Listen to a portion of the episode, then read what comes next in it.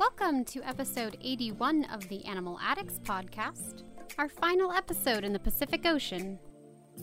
On today's episode, Casey talks about an epidemic amidst this pandemic, while I talk about an interesting animal that has conservationists concerned. We learn about two new cool marine animals for our picks this week, and about our incredibly rare and dare I say adorable animal of the week. So let's dive into episode 81 of the Animal Addicts podcast.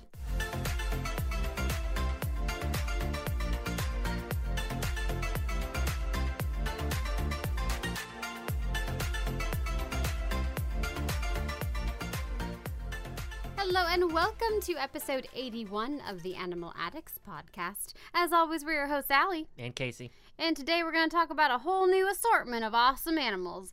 But before we get into that, um, once again, this episode is being recorded for a second time.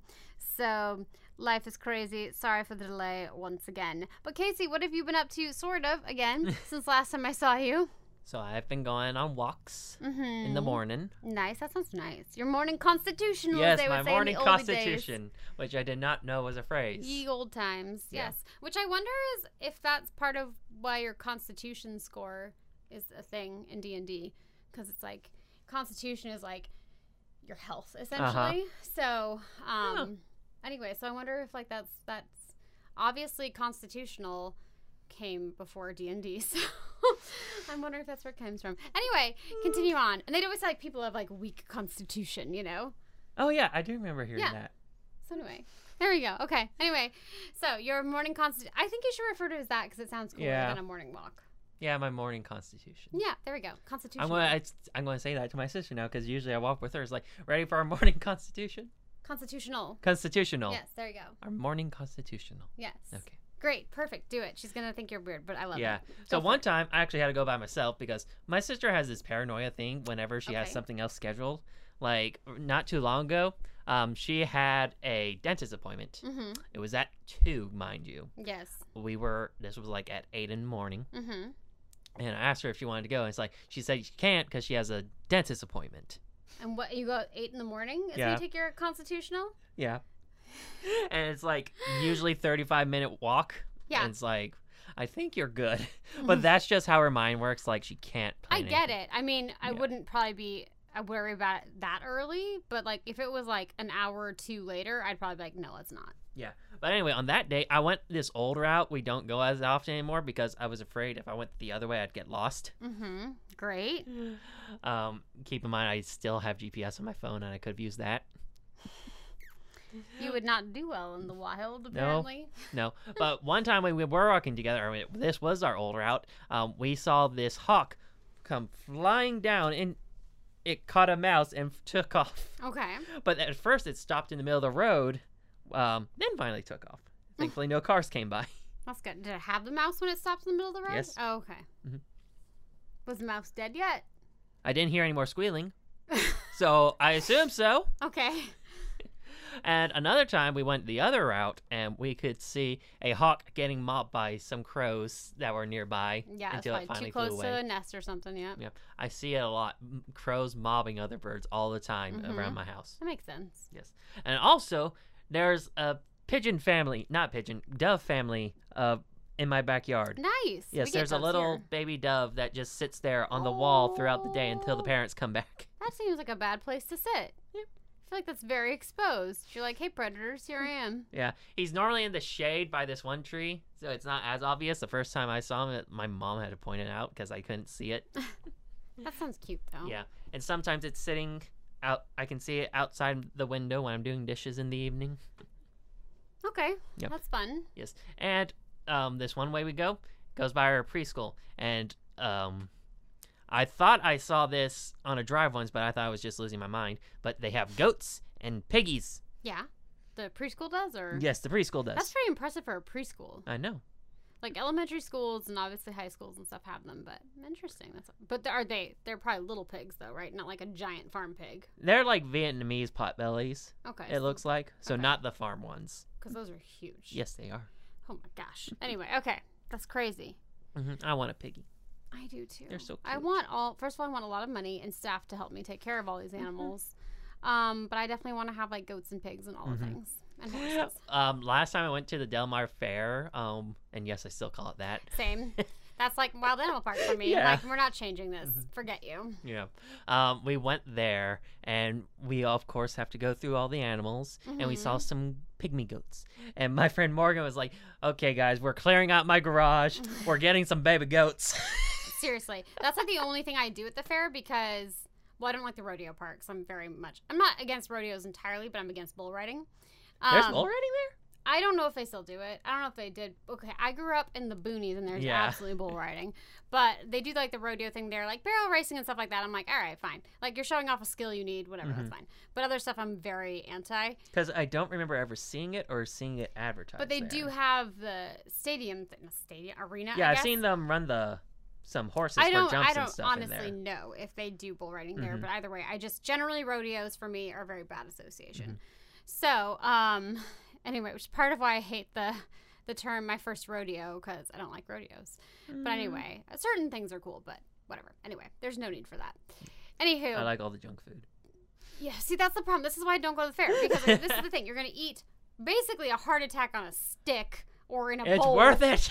Because it's like deep fried ice cream and stuff. You're gonna go spend money on stuff you do not need, money you had no need to spend. You would never buy this in a normal situation, but you're like, yeah, I'm gonna buy this that you do not need. Look, I can't afford therapy, but I can afford I this. I will say there's one thing I bought at at a fair that actually is really good, but for the Mm. What most part, okay, it's only good for theater. Oh my God. because. And I need to invent. I shouldn't say this idea out loud, but I need to figure out how to make it happen. But it's basically like a little spring. You know, like you have like a wire necklace type thing, Mhm. but obviously has beads and whatever decoration on it. But you can pull it open and then snap it on. So in theater for quick changes, that's amazing. Yeah. Because changing jewelry is a pain in the ass. You gotta do a little clasp and stuff, and then a quick change, that's awful. But you can be like boop boop. I've used it for different shows, and it's so amazing. Mm. That's literally the only thing I ever bought at the fair, and it's not like a necklace I would wear a lot, but I could wear it like certain. Usually, I use it for like costume type stuff.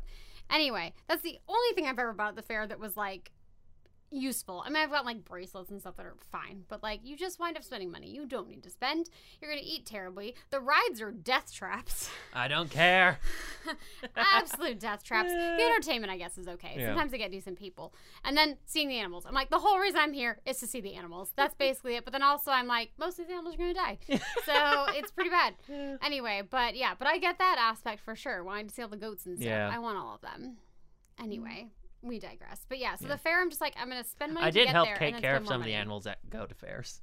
Okay. Um, when I was in high school, I was in a veterinary science class. Yeah. I would give some vaccines and some other care for them. I mean, I love seeing all the animals there. Yeah. I'm just sad because I'm like, half of you are going to die. yeah. So, But the unhealthiest thing I ate there once mhm. that I can remember um, was bacon wrapped fried pickles. God, everything about that sounds disgusting. It's delicious. I'm also not a big fan of bacon, so You shouldn't be. It's very unhealthy. no, I don't like it. It's good. I will eat bacon occasionally. Well, Yeah. not now because I can't eat much of anything. But like, um, but I will eat. But I could go the rest of my life without ever eating bacon and be just fine. Which is not the case for most people, most Americans at least. hmm However, I do want some apple pie again. Oh, oh, some apple pie. Anyway, some Julian Do you like pecan pie. pie? No.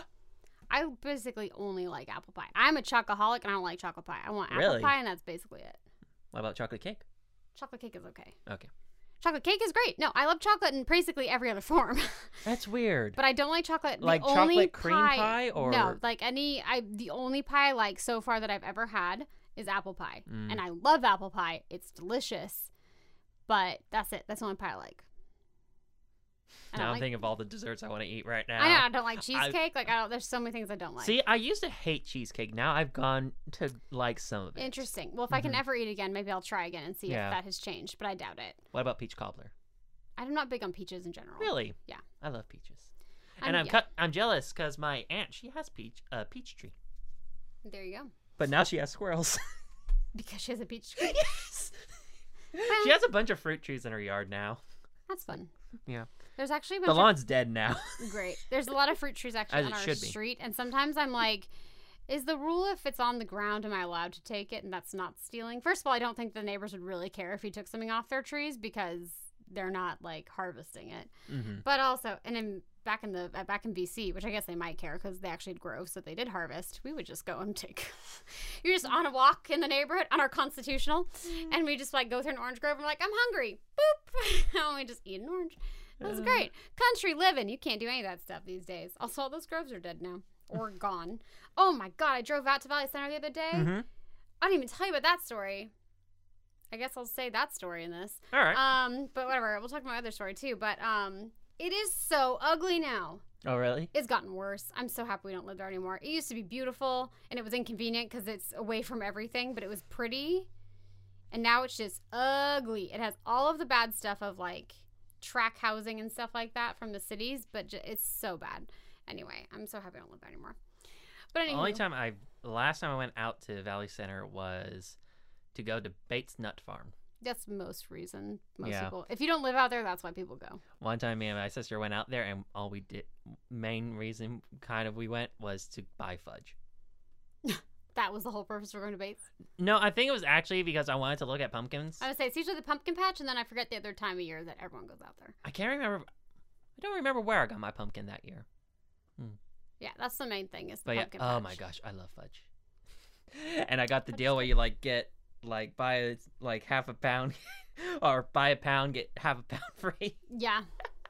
I haven't been to Bates in forever because we used to go when I lived out Mhm. there. But anyway, I also like seeing the animals. yeah, same because I was so little and anyway. But um, yeah. So anywho, but I drove out to Valley Center and it was uh, it was real gross. Mhm. So and I'm so happy we just don't live out there anymore. But anyway, was that your morning constitutional story and seeing animals and stuff? I believe so. Okay, great. Also, side note, because it made me think of it when you were saying you didn't hear squealing anymore. The other night, there were some cats fighting, because that happens occasionally. And um, I, I'm hoping it was two cats fighting and not a cat like being attacked. But anyway, it was the whole like "Meow," and all that happening, and I'm like, and I'm like, what is this noise I'm hearing? First of all, I'm like, oh, it's fucking cats. So I'm like looking outside to try to see if I can see where they are, because I've literally they'll do it in the middle of the night, and I've literally opened the door before and been like, just walk away from each other just leave each other alone. Just walk away. Anyway, but I come into like the other room to see if I can see from this window, and Tiger Lily's in there. She's all poofed. Which short hair cats look ridiculous when they're poofed. Oh, But anyway. I was just like, honey, you would not do well in the streets, obviously. She's like, what is this noise? Anyway, it made me laugh. Not that the cats were fighting, but that she was very freaked out by it. Mm. But anyway, so first thing, my original thing I was going to talk about um, was that I find it hilarious, folks, that Casey wants to see rattlesnakes, snakes in general, but specifically rattlesnakes when he goes on hikes. And have you seen one yet? No. Nope, never. I have not been on a hike for over a year. And a while ago, I went only did half of one because we ran out of time. But my friend and I, I was like, I'm gonna do it. I'm like, I'm feeling good enough to like go. I can drink water without being totally um uh, nauseous at this point. So I'm like, I can try. So we'll do the easy hike, the easiest hike pretty much in San Diego County for the most part. Anyway, so we go out there, and not even 20 minutes into this hike, boom, rattlesnake in the middle of the trail. Not fair. And it just cracks me up. And I even took a video and I'm like, Casey, that thing you never see. Literally my first hike out. There you know, I don't think. I've seen any snake when I'm on hikes. Yeah, I've only seen mostly rattlesnakes, and then occasionally I think we've seen a gopher snake, and I think I've seen like a king snake before. But for the most part, rattlesnakes. I remember I found a, a king snake in my cousin's backyard when they were moving once. Nice. That happens too. my cousin was freaked out. Yeah, that'll happen. It's so funny. And the general rule is if it's someone who doesn't like snakes, they're the one who's going to find it. Mhm. Not that people like snakes. Yeah. Anyway, but I just found it hilarious that I've first hike in forever and like 20 minutes in, there is a snake, which also I didn't even spot right away. My friend was like, oh, a snake. And I was like, oh, it looks like a rattlesnake. And then I started laughing because I was like, oh my God, this is amazing because Casey just can't catch a break. Anyway, the snake like refused to get off the road again. And it was at the bottom of a little hill. So I was like, you're going to get run over by a bike because if they come down that hill, they're not going to have time to avoid you. So I'm trying to get the snake to like get off the trail, but obviously I don't want to like touch it. So I'm standing like, so he's facing off, you know, toward the bushes, and I walk on the other side. The trail's probably like a solid like six, eight feet wide. So I go there and I start like stamping my foot like a few feet behind him because I'm like, please get off the trail. And my friend's like, just go. And I'm like, but he's gonna get run over or someone's gonna step on him. So anyway, and there wasn't a stick that was long enough that I felt safe like trying to move him. So anyway, it was a whole to do. And then this one jogger was coming and she didn't even notice it. And then my friend was like, There's a snake and she like would have stepped on him. So I'm like, This is the whole problem. You're gonna get stepped on and then you're gonna bite someone and it's gonna be bad for both of you. Anyway, so finally he vacated the trail, but Mhm. that was the whole thing. And then we kept walking and I was like, Oh look a coyote. it was just like wildlife everywhere. My friend's like, Where? I do still see coyotes where I live. Yeah, they're everywhere. But anyway, Yeah. but I was, Hmm. but he was like, where? And I was like, in the brush. And I was like, they actually have really good camouflage because he had kind of like a red brown on his like neck shoulder area going down. So if I hadn't seen that, I wouldn't have seen him. Mhm. And then when we kept walking, I looked back. I'm like, oh, now he's like disappeared because now it's just the gray of him. Yeah. So that blends into the hillside a lot better. And he was like, oh no, there he is. I see his ears again. So anyway, wildlife everywhere. But there you go. But the newer story, since this has happened more recently, um, is that so my friend was down from Alaska and she has family out in Valley Center ish area. So anyway, but a stray dog showed up at their yard. And anyway, long story short, being that she has a rental car and they didn't want to put the dog in the rental car and the dog doesn't seem to have a home and needs to go to the Humane Society, right? Basically. Mhm. So anyway, so I drive my ass out there to go get this dog, and it just happens to be. So I'm driving. Thank God I grew up in Valley Center. So I'm driving along the main stretch with also my car GPS because my phone. Anytime I plug that in the car, it like screws up my radio. So that's really fun. Gonna deal with that too. Add that to the list. Anyway, and I'm driving out there, and I'm like. And it says event ahead, and the road is closed. The main drag through Valley Center. And I'm like, I don't know how to get down into the valley behind it without going this way. So I was like, cool, cool. So anyway, I was like, what event would be happening? I was like, the only thing I know of is Western Days. Did I happen to come out here the one freaking day that Western Days of the year is happening? So anyway, luckily since I grew up there, I did know a way, which is to go back by Bates Nuts, by the Yeah. way, and then get around to the valley back through the middle school. Which now the casino is huge behind the middle school. Thank I'm- God that didn't exist when I was there. Yeah, I been to that casino. Uh, one of my friends took me out there for my Yeah. birthday. Thank God that was not there when I was in middle school, and that like trucker gas station that's in front of where the buses dropped off before. Yeah. I was like, this is a nightmare. I'm so happy I'm not here anymore. Anyway, so finally go down, get the dog. Super friendly dog, by the way. Has obviously been in a car before because it was well behaved. Took the treats really gently, like great little dog. Not little. It's like a shepherd, I think collie mix based on the snout. Anyway, it was a whole adventure. And then we go to the Humane Society after dealing with all this traffic and craziness because the main road shut down. And go to the Humane Society and like, this isn't our jurisdiction. so it's like, this is the county, and their office is in Carlsbad. And I'm like, that's awful. Um, so, but apparently, good to know, at least if you live in this area, um, there is a emergency vet that will take them, and then the county will come and get the dog from the emergency vet. And they're open 24 hours a day. So anyway, so we wound up taking the dog to the vet to be taken care of. Anyway, I would have liked to have kept the dog, but like we can't deal with a dog, and my parents' dog is a problem. But I was Mm. like, she's a really nice dog. Anyway, so there you go. That's the story. But yeah, Valley Center is ugly now, dude. Mm-hmm. They had where they used to have a dairy farm, and then rich people, because they have really expensive houses before behind there, complained about the smell. And I'm like, you moved behind You a moved fucking there." dairy farm. You're an idiot. Yeah. So the dairy farm got shut down. I'm sure that wasn't the only reason, but still, like the dairy farm got shut down, and now they're building in like ugly ass track homes Mhm. in there. I'm like, this is why I even live here anymore.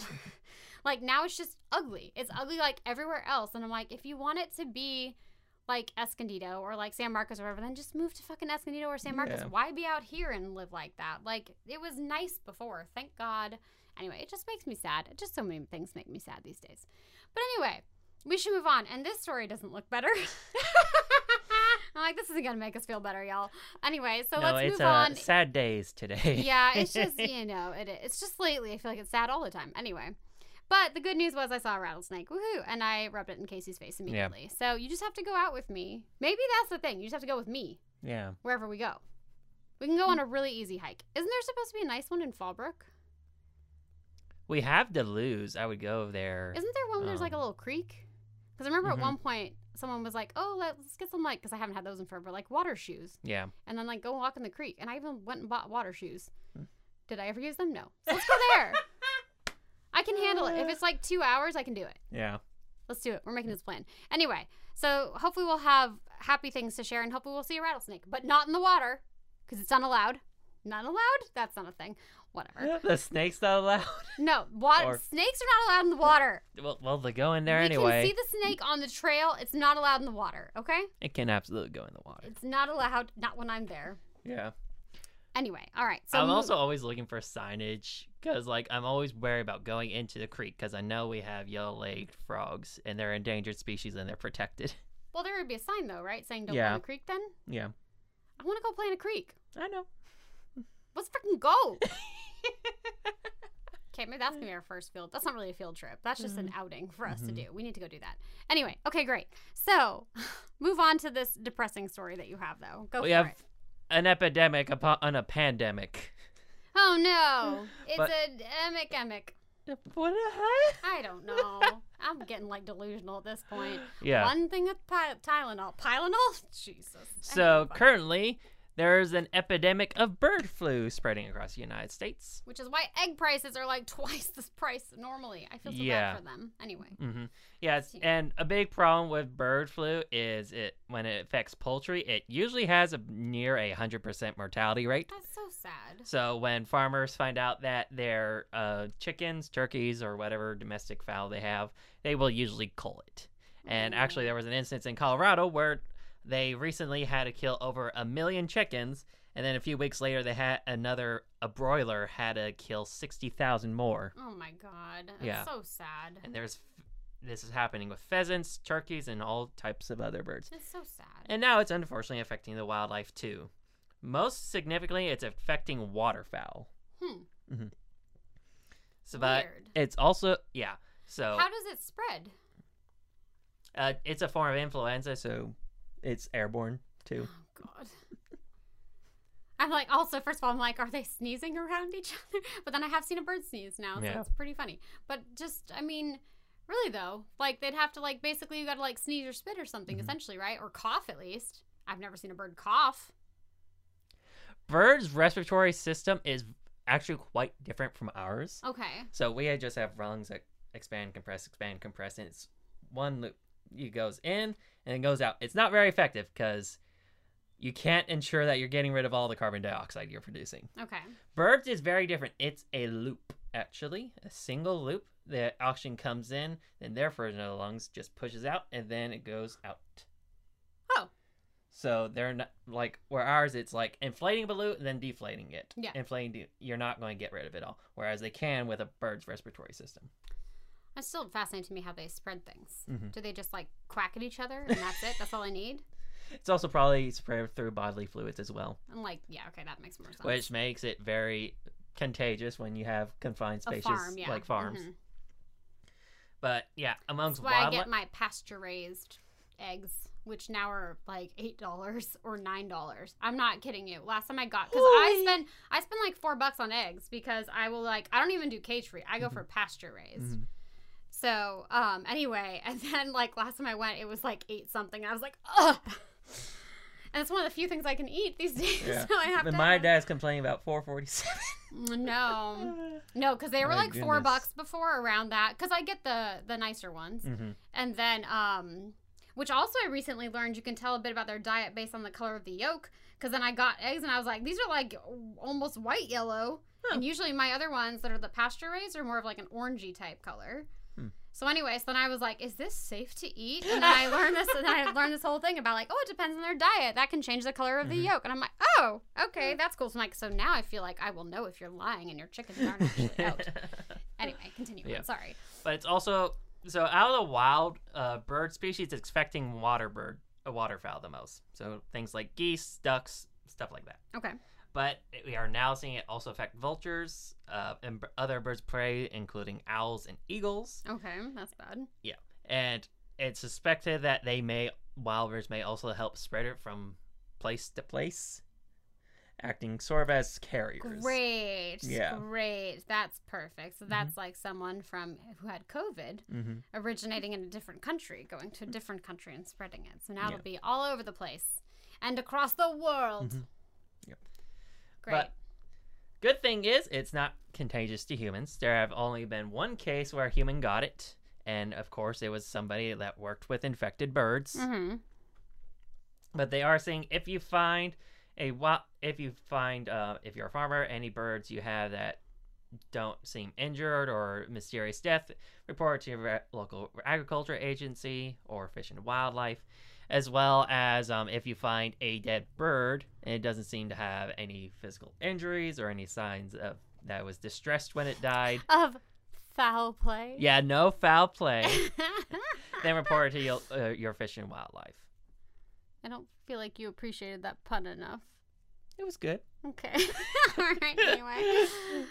Okay. Continue on. So yeah, that's one of the epidemics we're dealing with. One of them. Yes, there's a third one now. Oh, great. What's the third one? Monkeypox. Oh yeah, that one's happening now. That's fun. We're just we're doing great. Speaking of monkeypox, what? Look at that segue. This is not actually monkeypox, but it does have to No. do with a monkey. So my uh, story today is the uh, headline, I shall say, is Borneo has a hybrid mystery monkey, and researchers are concerned. So, um, this an identified monkey spotted in Borneo is a rare hybrid between two different species that are competing for forest space, a new study suggests. So they think that the mystery monkey is likely the offspring of a proboscis monkey and a silvery langur, two distantly related species that share the same habitat. So, um, because of COVID restrictions, the researchers haven't been able to go into the forest where the monkey lives, but they're analyzing photos that began appearing on social media back in tw- tw- what am I saying? In 2017. Ugh, I'm struggling. Anyway, um, and the monkey was initially photographed as a juvenile, but more recent photos from 2020 reveal that the animal is now a mature female and may have an infant of her own. So, um, she appears to be nursing a baby. Study co-author Nadine Ruppert, a primatologist at the University Sains Malaysia, uh, Science University of Malaysia, told Live Science in an email, "We were all in awe. It was quite surreal."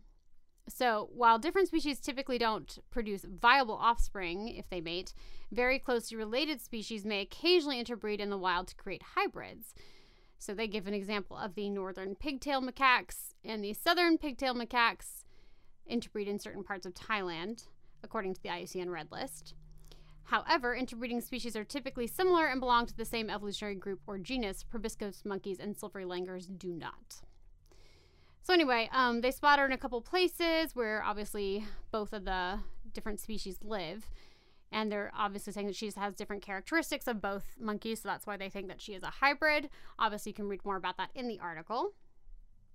But both species live in groups composed of a dominant male and multiple females and their offspring. Males born into these groups are pressured to leave once they mature to start groups of their own or take over another group. However, habitat decline is limiting the areas where these dispersing males can go. It continues on, and they're saying that most hybrids born from different species are sterile and unable to produce offspring, which makes the so called mystery monkey and her baby even more unusual. It is possible she was allomothering or taking care of another female's infant, but the photos showed that she had swollen breasts associated with lactation, which indicates the offspring was her own. So, anyway, as unique and intriguing as the discovery appears to be, there's a downside. It's tragic that both species now cramped to together, excuse me, in the remaining narrow riparian forest patches surrounded by oil palm plantations, where they compete for food and mating opportunities. Ruppert said. I hope that people will start talking about her not as an attraction, but as a flagship animal of the area that needs to be protected, and with her, her two parent species and their habitat. So, anyway, kind of crazy that she was able to um, not be sterile and to breed herself, but it's a bad sign that they're having to crowd together and, you know. Yeah, there's also this thing with hybrids. Mm-hmm. Males most often are sterile, but it's actually more common for the females To to not be. yeah. Weird. Yeah, like with ligers and tigons, the females they can breed again and make what's called a l- liliger, What would that even be? I'm so a confused. lion mixed with a liger. Okay, that's weird. Yeah. I don't like it. Anyway. It- it is weird. Also, speaking of hybrids, let's not forget the pizzly bear we spoke of Hmm. before the polar bear and grizzly bear. All right, well, that is that. Of course, I will link the article and you can read it in full. Uh, the, I'm losing where I am. Okay, great. So it's time for our um, our picks for this week. I almost said month. I'm just losing my mind. Anyway, um, and it was Casey's choice this time. Yes. And once again, Casey chose a broad topic. So I'm giving you the world I to pick don't from. want to be broad. It needs to be narrowed down to make my life easier. the world's your oyster. it's not. I don't like oysters. Could be an oyster, actually. Anyway, could be an oyster. yes. Anyway, um, all right. So, Casey, what is the topic and what, are the topic? What is the category and what was your choice? The category is any marine life we've seen in the Pacific. Okay, great. And I picked the green sea turtle. And I'm super jealous. Yes. I saw a pair of green sea turtles. They were youngins Mm-hmm. back when I was snorkeling in La Jolla once. Unfortunately, this was before I had my GoPro, so I don't have any pictures of them. Oh, okay. Mm-hmm. But they were very cute. I bet, mm. and I'm super jealous. So tell us about them. Yes, so their scientific name is Chelonia mydas. The green sea turtle has a global distribution in tropical and temperate regions. The exact lifespan is unknown, but is estimated they can live to be 70 years or more. Nice. The green sea turtle is the largest member of the family Cheloniidae, which is the hard shell sea turtles. It is the second largest sea turtle in the world next to the leatherback, and they can reach a length of 1.2 meters and can weigh from 110 to 180 kilos. Okay. This species is unique among sea turtles in that it is the only species that is strictly herbivorous. Its diet consists of seagrass and algae. The green pigmentation of its diet actually contributes to its own coloration, as the pigments in the algae accumulate in the body of the sea turtle. And the green sea turtle actually gets its name from the fact that its fat has a greenish coloration. Mm-hmm. The skin and shell coloration has a lot more variability. In fact, one subspecies is also known as the black sea turtle because of the dark gray or even black coloration of its shell. Craziness. Because of their diet, they typically are found in more coastal waters where there is plenty of light and surfaces for seagrass and algae to grow on. However, when they are hatching, it is suspected that there is an oceanic phase when they will hide away in debris that is floating in the open waters to hide from predators, and once they mature, they will migrate closer to the coast. Like other species, the green sea turtle is highly migratory and will travel across entire oceans to get to their nesting beaches in the tropics, which are the same beaches that the females were hatched at. Females will lay around 100 eggs in each clutch during the nesting season, and she will have several clutches over the course of several weeks. However, of the hundreds of eggs laid, only about 1 to 2 percent of the hatchlings will make it to adulthood. It's so sad. Everything picks them off. Mm-hmm. The green sea turtle is currently listed as endangered by the IUCN Red List. All populations are classified as endangered or threatened by the Endangered Species Act, and it is listed under Appendix 1 of CITES. One of the most significant threats to the species is entanglement in fishing nets, and because of this, conservationists have created turtle exclusion devices, also known as TEDs, to be put in nets to prevent them from getting caught. Coastal development is another major threat because with more people moving in on the coast, there is less shoreline for the sea turtles to lay their eggs. There's also a light pollution problem from the light in the city, which confuses hatchlings because they are often emerge at night and typically follow the moonlight to the ocean. But city lights confuse them and can result in turtles ending up in the city. Aw.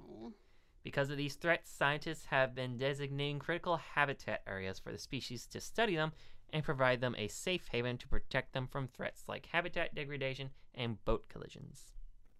Poor little turtles. Yes. All right. Well, uh, Casey, Yes, Allie? what do you call a famous turtle? I don't know. I actually don't remember this pun at all. A celebrity. Oh my god. I love it. Anyway, turtles are the best. We love them.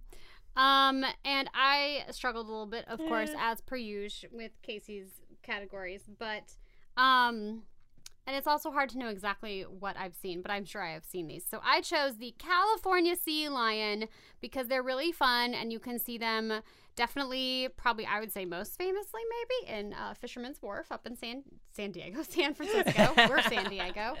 They're also down here off the coast, and you can see them um, if you go to like the La Jolla Shores general area. There's there a variety of things over there. It's a great place to go. Check it out.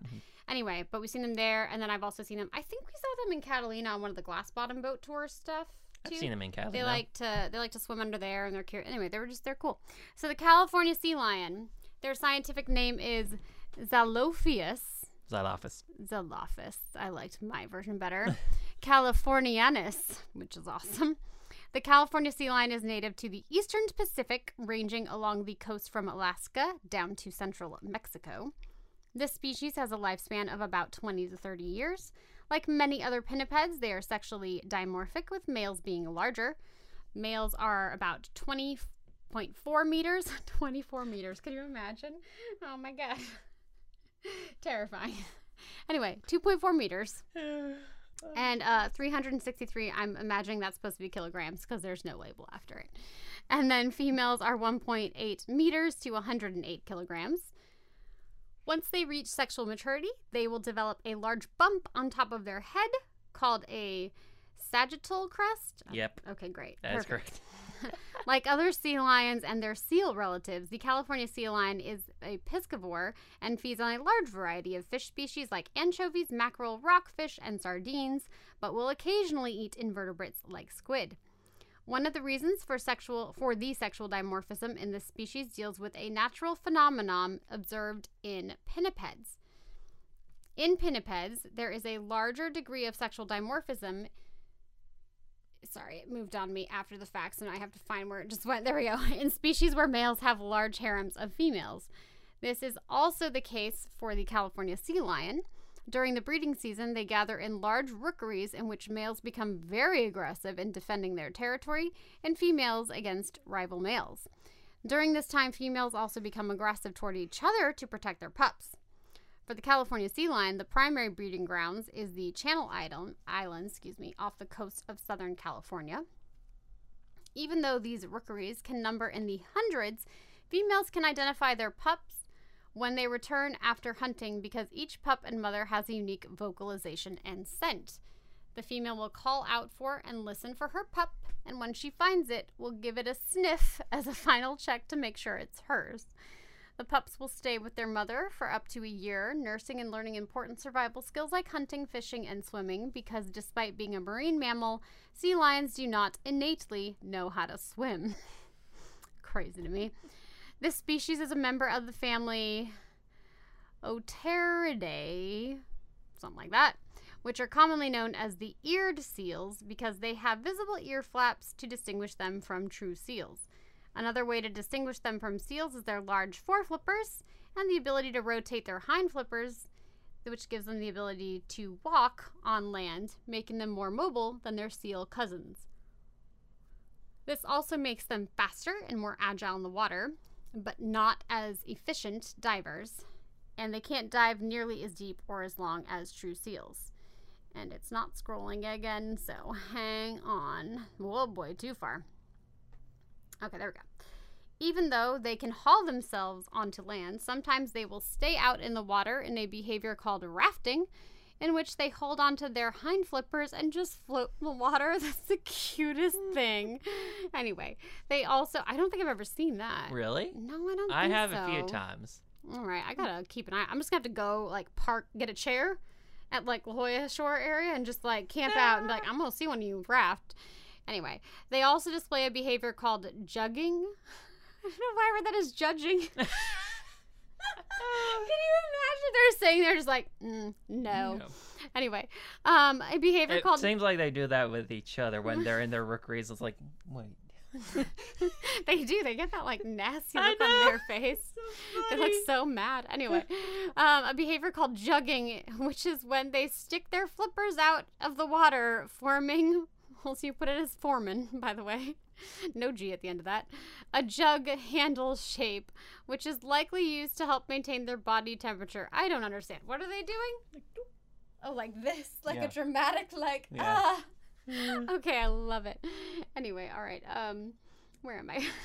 this species is also highly intelligent and have been known to follow fishing boats as well as snag fish off fishing lines to get an easy meal. Makes sense. This intelligence also makes them popular animals for visitors to zoos and aquariums. The California sea lion is currently listed as least concern by the IUCN Red List. This species is also protected under the Marine Mammal Protection Act throughout its entire range. Some threats this species deals with are getting entangled in fishing gear as they are often captured to remove lures, nets, and fishing line. Thankfully, however, this is species this is species this species population is very high and is the only one of the six sea lion species whose population is on the rise. I think that's it, but I have to verify because my thing is being so slow. Yep. So that's the California sea lion. They're super cute. I love their little like baby ear things. They're real cute. Ear flaps. Yeah. I'm gonna call them baby ears because that's what it looks Baby like. ears. They look like little baby ears. All right. Anyway, they're real cute. Anyway, they're super awesome. You should check them out. All right, but it is time. That is going to bring us to our animal of the week, and our animal of the week this week is The vaquita. the vaquita, which I thought for some reason we'd talked about before, but I guess not. And Yeah. they're very cool. So tell us about them. Yes, So these guys come from the order Artiodactyla, and they come from the family Phocoenidae. Their scientific name is Phocinus sinus. This species has the most restricted range of any marine cetacean. It is endemic to the northern waters of Gulf of California. This also makes it the only marine mammal endemic to Mexico. Lifespan, they have a lifespan of 20 years, and they are the world's smallest cetacean. They are only one and a half meters long and weigh in at 54 kilograms. They feed on several species of benthic fish as well as marine invertebrates like squid and crustaceans. The vaquita may have some resemblance to commonly seen cetaceans like bottlenose or common dolphins, but they are not a dolphin at all. Oceanic dolphins belong to family Delphinidae, while the vaquita belongs to the family Phocoenidae, which is a group known as the porpoises, which are actually more closely related to belugas and narwhals. Okay. There are a few physical differences that make it easy to distinguish between dolphins and porpoises. Dolphins have long beak like mouths with cone shaped teeth, while porpoises have smaller, more rounded mouths and have spade shaped teeth. Another difference is their dorsal fins. Dolphins have a curved dorsal fin, while porpoises are much more triangular. Dolphins, dolphins also tend to have a leaner, more streamlined body, while porpoises are more stout and compact. Okay. One way in which the vaquita and other porpoises are similar to dolphins is that they have a structure on their forehead called a melon. The melon is what enables them to use echolocation. As air gets pushed through their blowhole, creating a sound wave that gets amplified by the melon, which then sends the sound wave through the water. Then, when it hits an object, the sound wave bounces back and is received through the lower jaw to the inner ear, which allows the brain to form an image of the object. This echolocation is vitally important to the vaquita because they live in very shallow water when compared to other cetaceans, usually in water less than 50 meters deep. This, along with river systems like the Colorado River Delta emptying into the Gulf of California, makes the water incredibly turbid with very low visibility, so the vaquita must rely on its sonar to effectively navigate through the murky waters. They also hunt many benthic species of fish that like to lay on the seafloor, and they will use their echolocation to locate their prey hidden in the sand. The vaquita is unique even among porpoises due to where it lives, as it is the only member of the porpoise family that lives in warm waters. Compared to other species, the vaquita has a relatively large dorsal fin, which is suspected to help dissipate heat and is a form of thermoregulation. Like other porpoise species, the vaquita is not particularly social and is usually seen only in pairs or small groups of no more than 10 individuals. They are also very shy and elusive by nature, which is why there are so such little known about them. This is also another stark contrast with dolphins, which are very energetic, social, and congregate in huge numbers. The vaquita is currently listed as critically endangered by IUCN Red List. It holds the unfortunate distinction of being the world's most endangered marine mammal. Back in 2012, the population was around 200. Now, a decade later, species has been reduced to just 10. That's so awful. Yeah. The official count is 17 on the IUCN Red List, which was assessed back in 2017. Oh my gosh. The primary cause of this dramatic decline in the is the fishing industry, specifically the use of gill nets. The gill nets are used to catch a fish, often a, another endemic and endangered species, the totoaba, which are fished for their swim bladders to be illegally exported to Asia to be used in soup that is believed to hold medicinal properties, and due to the demand, they can be sold between $2,500 and $10,000. It's so that just all makes me so angry. Mhm. Anyway, continue on. So first of all, it's hurting that species, and then it's Yes, also it is. hurting vaquitas. The demand for these swim bladders ultimately resulted in an increase of vaquita entanglements in fish nets. The totoaba is actually similar in size to vaquita, so nets illegally set to catch them often entangle and drown vaquitas as well. Back in 2015, there was a ban on gill nets used throughout the vaquita's range, and the Mexican government was even going to pay fishermen for income losses due to the ban. Then in 2017, there was a ban on all gill nets except for fishing two species of fish, but illegal gill net usage continues to be an issue. However, the Gulf is a remote place, which makes it difficult for the police, um, which is also hindered by drug cartels' involvement in the Totoaba trade. That is sketch. Yes, it is. Oh boy. Okay. Despite their numbers being so low, all hope is not lost for the vaquita. A recent study found that the vaquita is actually unlikely to experience negative effects from inbreeding, which would be a major concern for many other species. This is due to the fact that the vaquita has always been a naturally rare species in a very small restricted habitat. The first comprehensive survey was done back in 1997, and even back then, only they only found 570 porpoises, which wasn't large to begin with. Smaller populations tend to have lower genetic diversity, and this species has been around for thousands of years. And with these low numbers, has allowed them to get rid of highly negative mutations. So having them come up due to inbreeding is unlikely. Because of this fact, the vaquita actually has a surprisingly high chance of recovery if gillnet fishing ends immediately and gets properly enforced. So I'm not holding my breath on that. No. But the good news is at least there's hope, kind of. There is hope. Okay. Keep in mind, California condors were reduced to 22 individuals, That is true. and Przewalski's horses were down to 14 at one point. Yeah. So there is hope, but I don't think they were dealing with drug cartels. No. among the other issues. yeah. So that is, you know, a little challenging. It's just very upsetting too that like so many animals are just reduced to this because of mm-hmm. Eastern medicine. Yeah. Medicine. Yeah. Medicinal properties. I'm like, just stop killing everything because, you know, once again, like I understand you being desperate if you have cancer, but some of the other stuff it treats, I'm like, can you maybe not wipe out entire populations Yeah. because you don't want to be bald or something? You know what I mean? A large part of the issue is educating the public over there. Right. That way you can kill the demand and then there's no reason for them to go after the species. But when it's been tradition as long as it has, that's going to be very difficult to do. hmm So, and it's not like Eastern medicine is entirely right offable. That's Mhm. not a word, but still, like some of that stuff works. However, rhino horns and Yeah. this is not going to be the factor. So anyway, um, so that is the vaquita, and they are um, poor little babies, but they're so cute. Um, hope I get a good picture. I don't remember the pictures I saw if any of them were really good, but you can always Google them. I remind you, Google is your friend. Yes. All right, well, it is time for another round of Leopardy. We're just going to call it Leopardy because we're lame that way. And um, and we should stop calling it Jeopardy because it's very much not Jeopardy rules. So, um, all right, Casey, I'm challenging you. I forgot to go back and see how much money you have total at this point, but we'll figure it out for um, our, our season to wrap up, I guess. Anyway, and again, this has been a hot mess. We've done it different amounts of questions, different amounts of money at different times. But our new standard is basically four categories, five questions, with a total of $6,000 being possible. Four categories, five questions. Yes. I need to remember that. Yep. and 10 minutes. Yes. Apparently, in the beginning, I only gave you like two minutes, so no wonder it didn't go well. anyway, all right. So your categories are.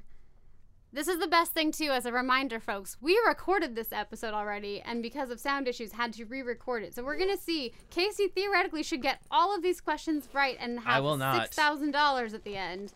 But here we go. I should have don't have cheated and switched out some of the things. Do you need paper? Just ask me for the categories. Okay, then. I'll ask for the all right. So the categories are cinematic cats. Okay. Sharing is caring No, it ain't. meaning that it's meaning that it's basically a two word phrase and this animal name is going to be the second word of the first phrase and the first word of the second phrase. Second word of the first phrase. Yes. So if I were to say, um, I'm trying to see what's not on there.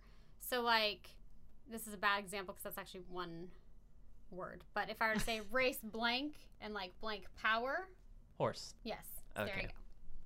All right, and then you have dance and animals, Dancing animals. and then animal themed destinations. Okay. All right, so get your timer ready. Let me It's know when you're ready and pick your first category and go. Cinematic cats. Okay, Simba's dad in The Lion King. Mufasa. Yes. This famous literary cat is voiced by Antonio Banderas in many movies, including his own. Puss in Boots. Yes. This kitten from the Aristocat says this infam- this famous line, because I'm a lady, that's why. Why can't I remember her name? You should know it because we did it last time. yes, but I don't pay attention. Obviously not. I don't know. All right, this cat friend from Otis, uh, sorry, the cat friend of Otis from the 1986 American remake of this movie, Blank and Otis. Hooch? no. that's not it. Oh my gosh. Why do I feel like I know it, but I know I don't know it? Blink and Otis. Well, you didn't get it right last time. So Nope. That's probably why. Yeah, we'll go with Hooch because I don't know. Okay, great. Moving on. And then this is the one that shocked me last time. Name two characters from Cats the Musical. Magical Mr. Mistoffelees and Rum Tum Tugger. Great. um. Sh- okay, what's your next category? You want sharing, caring, dancing Sure. animals? Okay. Sharing Caring. Sharing, caring. Okay. So, scaredy blank burglar. Cat. Yes. Silly blank bumps. Goose. Early blank bird. Uh, not bird. I gave it away. You were gonna get it anyway. Early blank brain. Bird. You got it last time, so you'll get it this time. Top blank house. Dog. Okay. Pack blank race. Rat. Okay, great. Uh, Dance animals or animal dancing animals. Okay. This is a classic dance for the whole family, usually played at American weddings. I remember this one. It's chicken. yeah, well, that's not it. Chicken dance. Thank you, the chicken dance. And this is a move many people try once they've got a few drinks in them, named for these wriggly little animals. The worm. Mm-hmm. A famous ballet by Tchaikovsky, Blank Lake. Swan Lake. hmm This ballroom style of dance that includes the name of this oft hunted canid. Foxtrot. Yay, you Oh got it gosh. right this time. Didn't get it last time. All right, and then um blah. There were many popular dances in the 1920s named after animals, including the turkey trot, kangaroo hop, and blank hug, named after this animal. Uh, this one I did not get.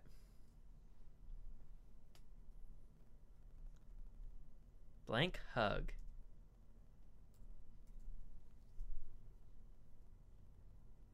Kangaroo hop. Blank hug. What the heck? Uh. Bear. Nope. All right, last category. A popular allitera- alliterative skiing destination in California, Blank Mountain. Everything is an animal name. Mammoth? Yes. Oh, you got this one right this time. Uh, Great. And then, um, all right, another alliterative popular skiing destination destination in California, Big Blank. bear. There we go. Great. A beautiful slot canyon in Page, Arizona. Oh, I got this wrong. I. Yeah, you did get it wrong last time. It's an animal. Yes, they're all animals. Something Canyon. Ugh.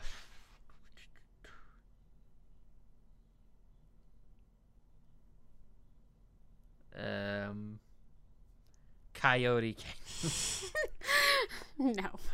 All right. This little. Oh no, I didn't pull the picture up.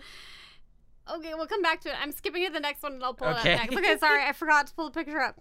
This national park is an island off of Florida that houses Fort Jefferson. Ah! It's an island. Yeah. It's named after an animal.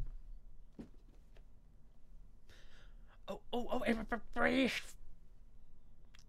Tortuga Island? It's like half a point. Ah, damn it. Um. Eh. Oh gosh, oh gosh, oh gosh. Okay, if we run out of time, I'll give it to you because that's my fault for not having this pulled up. Okay. This this um this little landmark that Allie correctly guessed the name of as she came across it on a family vacation. Oh, I remember this. Yeah. And I hardly see what the resemblance is. Elephant feet? yes. Okay. They very much do look like They do not. feet. They look columns of rocks. They look like elephant feet. Rock columns. No, if you pass them in person, like literally as you were driving up, I was like, those look like elephant Maybe if I'm there right in front, but not from that picture. Yeah, I think I think if you were there, it would count. Okay, so that's everything. So, mm, I don't know if I should give you. I'm not going to give you that one because you didn't get it right, and you've already gotten two that you only got right because we did this before. So- The other one was only like halfway right, and it's not halfway enough to be close enough. But the good news is you got an increase of an extra nine hundred dollars this time Woo! because of cheating. I can make rent. Yay! You could do pretty well. You'd have four thousand dollars total this time. So anyway, I've done that math for you already. But let's go back through this. So You cinematic put that in an cats. IRA. There you go. Simba's dad in The Lion King, obviously Mufasa. This famous literary cat is voiced by Antonio Banderas in many movies, including his own Puss in Boots. This kitten from the Aristocat says this famous line Because I'm a lady, that's why. It's Marie. Oh my gosh. I would have never gotten that. Obviously. I've seen that movie like once in my Because life. also you had this question before you still forgot. Yep. The cat friend of Otis from the 1986 American remake of this movie, Milo and Otis. Milo. little orange tabby. Name two No characters. wonder I hate the name Milo. Rude. Uh, name two characters from Cats the Musical. You did that, and of course there are many more. But anyway, sharing is caring. Scaredy cat burglar. Silly goosebumps. Early bird brain. Top dog house. Pack rat race. Also, don't say the an- answer in the question, anyway, whatever. Danced animals. This is a classic dance for the whole family. Usually played at American weddings. The chicken dance. I have been to weddings before. I have It is never done the chicken a dance. wedding worth its salt if there's no chicken dance. At least if there are children allowed at the wedding. If it's all adults, uh, maybe. There were children allowed, but never chicken dance. We did the Cupid shuffle though. no, you gotta do the chicken dance. It's classic. Anyway, okay. Eh. This is a move many people try once they've got a few drinks in them. Named after these wriggly little animals, the worm. A famous ballet by Tchaikovsky, Swan Lake, which I believe the first time I asked you this question, you said turkey or something like that. I did. I think I did say turkey. They are so graceful. Anyway, um, Turkeys are graceful in their own way. Okay. This ballroom style of dance that includes the name of this oft hunted canid, which you got this time, but it is the foxtrot. hmm Um, there were many popular dances in the 1920s named after animals, including the turkey trot, kangaroo hop, and the bunny hug, named after this animal. It makes no sense. Also, it's in Chicago. She says, "Come on, hun, we're gonna bunny hug." Yeah. So there's your hint. Anyway, Kangaroo hop makes sense. Turkey trots makes sense I mean, because they trot maybe you hug a and they hop. A bunny does not hug. but you can hug a bunny. That's not the bunny hugging you. I need a bunny. My sister really wants a bunny. I want a bunny too. They're great. I want mm. one. Anyway, okay. A popular, okay, animal themed destinations. A popular alliterative skiing destination in California, which you got this time and you did not last time Mammoth Mountain. Another Where did it get its name? I don't know. Because it's big, probably. And they're like, that's like a mammoth. You mean they didn't find a mammoth there? I That makes me upset. They probably did. I don't know. Don't ask me these questions. I've also never been there. anyway, another alliterative popular skiing destination California, Big Bear. I haven't been to either of those. You haven't? No, and I've never been You've skiing. never been to Big Bear? No. I know, because I don't go skiing, and that's mostly why people. I want to go to the Big Bear has a zoo, um, and they just changed location. It's a bigger zoo now, Yeah. and uh, most of the animals that come into there you won't see because they take in rehabs and confiscated pets. So ninety percent of them get released. Oh, that's good. Yep. Anyway, the beautiful Slot Canyon in Page, Arizona is Antelope Canyon. Antelope. Yes. There's no antelope there. For- well, technically, but pronghorn do range through there, so yes. They're not antelope. I know, but they are called antelope, Mm. so there you go. No, I only call them pronghorns. That's fine. But no. Anyway, this little landmark that Allie correctly guessed the name of as she came across it on a family vacation Elephant Feet. And obviously, I'll have to post a picture of that. And I remember this because it's a ridiculous name. No, it's not. Yes, it is. No, if you see it in person, we're driving up like, oh, those kind of look like elephant feet. And then I looked it up and I was like, they're literally on a map called elephant feet. Anyway, this national park is an island off of Florida that houses Fort Jefferson. It's the dry tortugas. Dry tortugas. Yes, yes. And it is very cool. You should definitely go check it out. Um, Why is it I- English and Spanish? I don't understand that part. What's the Spanish word for dry? Mm. I don't know. Anyway, so you um, increased your your gains there by uh by nine hundred bucks. So now you have a total of four thousand for this one, which uh is pretty good. Woo! Pretty big improvement for you. I can put money in my savings. Woohoo! It's fake money though, so Seco. seco, Mhm. seco tortugas. So, if you wanted to say dry turtle, you'll be tortuga seca. yeah, that also Spanish switches it. So I don't know why they've said it this way at all. Because it was a white person, obviously. although if it's Spain Spanish, they're also pretty white. But um, yeah, I don't know. And Somebody they have other rules that are annoying. I know. Trust me, I'm trying to learn Spanish, and I like my one friend who's like Just helping me. I'm just like, ignore the stuff that's from Spain. Oh, I know. Spain Spanish is like ridiculous, and then but also there's some. It's just like English, except for English is worse with like rules and then exceptions to rules. And I'm like, I'm trying to understand this, and now you're switching it up on me, and like, don't do this to me. Anyway, so. But there we go. So we did it. We got through this episode. That was our last episode that we had to re-record. sort of, because I guess we had to do our Patreon content still. But anyway, um, so next time we come at you, we'll be coming at you fresh. Yay! Um, as always, we're your hosts, Allie and Casey. Nope, I did it again. I stole your line. As Okay, always, I'm- we're your I'm out then. I'm out. Okay. We're leaving. Bye. Oh my god, I gotta get with it. I'm getting so tired. Anyway, as always, we're your hosts, Allie. And Casey. There we go. And we will catch you on the next episode of the Animal Addicts podcast.